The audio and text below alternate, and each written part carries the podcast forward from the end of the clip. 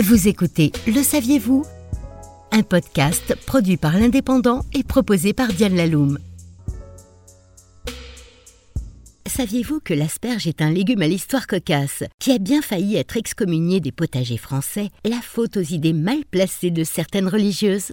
Si à l'époque de la Renaissance, on la surnomme l'aristocrate des légumes grâce au goût immodéré qu'en avait le roi Soleil, qui en était si friand que son jardinier dut trouver un moyen d'en cultiver toute l'année, pour sa royale majesté, au dix-neuvième siècle, la réputation de l'asperge se gâte, tant et si bien qu'aucune jeune fille de bonne famille ne se serait hasardée de consommer ce fruit défendu. Jugée légume phallique, elle est interdite dans les pensionnats de jeunes filles tenues par les religieuses, lesquelles se figurent que l'asperge excite l'imagination et l'essence de leurs élèves. D'ailleurs, ne disait-on pas au siècle dernier qu'une femme qui vivait de ses charmes allait aux asperges ?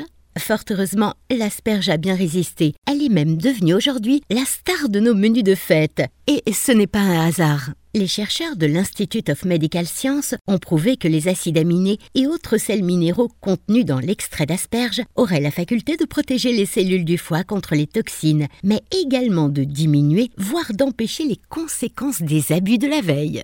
Ainsi, l'asperge a un effet reconnu sur la lutte contre la gueule de bois. Pour cumuler vertus médicinales et propriétés gustatives, pensez à les choisir droites, cassantes, avec une tête aux écailles bien serrées et une base non desséchée. Ceci dit, sans malice, en espérant ne pas avoir offensé vos chastes oreilles.